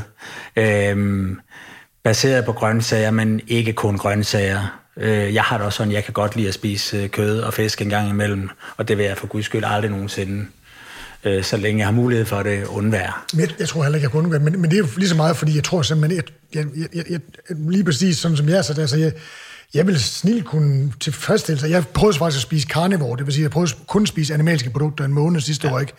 Ja, det er fuldstændig fremragende. Altså, der er nogen, der får det virkelig dårligt, og så får ondt i maven og ja. tynd mave og alt muligt. Jeg havde det fuldstændig fremragende. Men jeg kedede mig jo. Altså, fordi jeg kan ja. godt lide kød, jeg kan godt lide fisk, men det er jo røvkedeligt, hvis du ikke har krydderurter og grøntsager og alle de her ting, jeg sagde til. Så jeg, altså, ja. så jeg vil aldrig kunne blive karnivor, medmindre der var helbredsmæssige årsager, der sagde, at det er du nødt til at gøre. Ja. Øh, men jeg kunne heller ikke, altså selvom det er det, der giver maden liv, grøntsagerne og krydderurterne og alt det der, så, så kunne jeg heller ikke, altså, jeg, jeg, vil, jeg, vil, jeg vil, tror virkelig, jeg vil få problemer med at få det til at hænge sammen. Altså, jeg vil have en, en følelse af, at jeg ikke fik det, jeg skulle, have, ja. skulle bruge. Ja, øhm, og det, sådan, sådan, har jeg det også. Sådan har jeg det også præcis sådan der. Så jeg, så jeg tror, en, en, en, en, en, sådan en, en, en drømmerestaurant, hvor mig og Maria skulle gå og hygge os, det skulle være mad helt nede på jorden, du ved ikke. Små, hyggelige retter, man både kan dele og ikke kan dele. Øhm, og, øh, og et, et, et dejligt, øh, dejligt vinkort med nogle, øh, nogle gode vin, og give folk muligheden for bare at slappe af et sted, hvor man kan smide skoene, når man går ind ad døren. Ja. Jeg skulle nok nå ved vejs ende, er jeg bange for. Jeg har lige et par ting, jeg gerne vil, men vi kan simpelthen ikke nå mere. Øhm, vi kokke har jo været heldige, jeg ved ikke af hvilken årsag, men altså, der er stor fokus på kokke. Der er, vi får lov til at profilere os, vi får lov til at udtale os om ja. mange ting. Nogle gange kan man undre sig over, hvorfor man spørger kokken om alt muligt, men vi har en stor stemme. Hvis du skulle bruge din store kokkestemme, selvom du er jo som læge og som tjener også, hvis du skulle bruge din kokkestemme til at ændre et eller andet, som måske kunne, du vil huskes for, hvad, hvad skulle det være? Hvad vil du gerne slå slag for? Øhm, ja, det jeg lidt har været inde på, øh, inde på nu. Øhm, husk, husk, husk at, at slappe af nu. Husk at nyde det, når I går ud og spiser. Det der med at sidde og sammenligne øh, restauranter og vin og oplevelser og sådan noget, det, det, det, det kan man aldrig nogensinde gøre, fordi restauranter vil altid være forskellige. Oplevelser på den samme restaurant vil altid være forskellige. Og jeg tror, der er for mange mennesker, der, der, der bruger for meget tid på at sige, ah, men sidst vi var her, eller ja. du ved, øh, sammenligner ting, også i stedet for bare at slappe af og nyde det nærvær med de mennesker, du nu er der med. Hvad enten det er gode venner, eller det er ens øh, smukke kone, eller ens svigermor. Så nyd de mennesker, man er der med, det øjeblik, og værdsæt det, frem for at øh, bekymre dig om, om, øh, om, øh, om, om, om maden var bedre sidst du var her, øh, eller, om, øh, eller om vinen passer 100% til maden. Øh, jeg kunne godt tænke mig, at folk måske slappede lidt mere af og nød hinanden lidt mere, når de var spist. Jeg vil også den der med, at man lige skulle binde noget i halen, det der med at have, altså gøre arbejdet ordentligt med at finde en ordentlig restaurant, og så have tillid. Ja. For der står nogle mennesker, uanset om de er kokke eller tjenere, og virkelig, virkelig gerne vil gøre noget godt for dig. Ja. Have tillid til, at de har styr på det. Lad være med at give dig hen, faktisk. Giv dig hen, det er måske det bedste ord. Ja, det er rigtigt. Og det, med de ord, Søren, så, øh, så er festen desværre forbi. Ja, ja, ja, altså, men det er, når vi kommer i gang, er det jo fandme umuligt. Men øh, jeg er så glad for, at du har haft øh, tid. Og tak fordi jeg måtte øh, komme og være med til at feste. Det er fedt. Tak for det.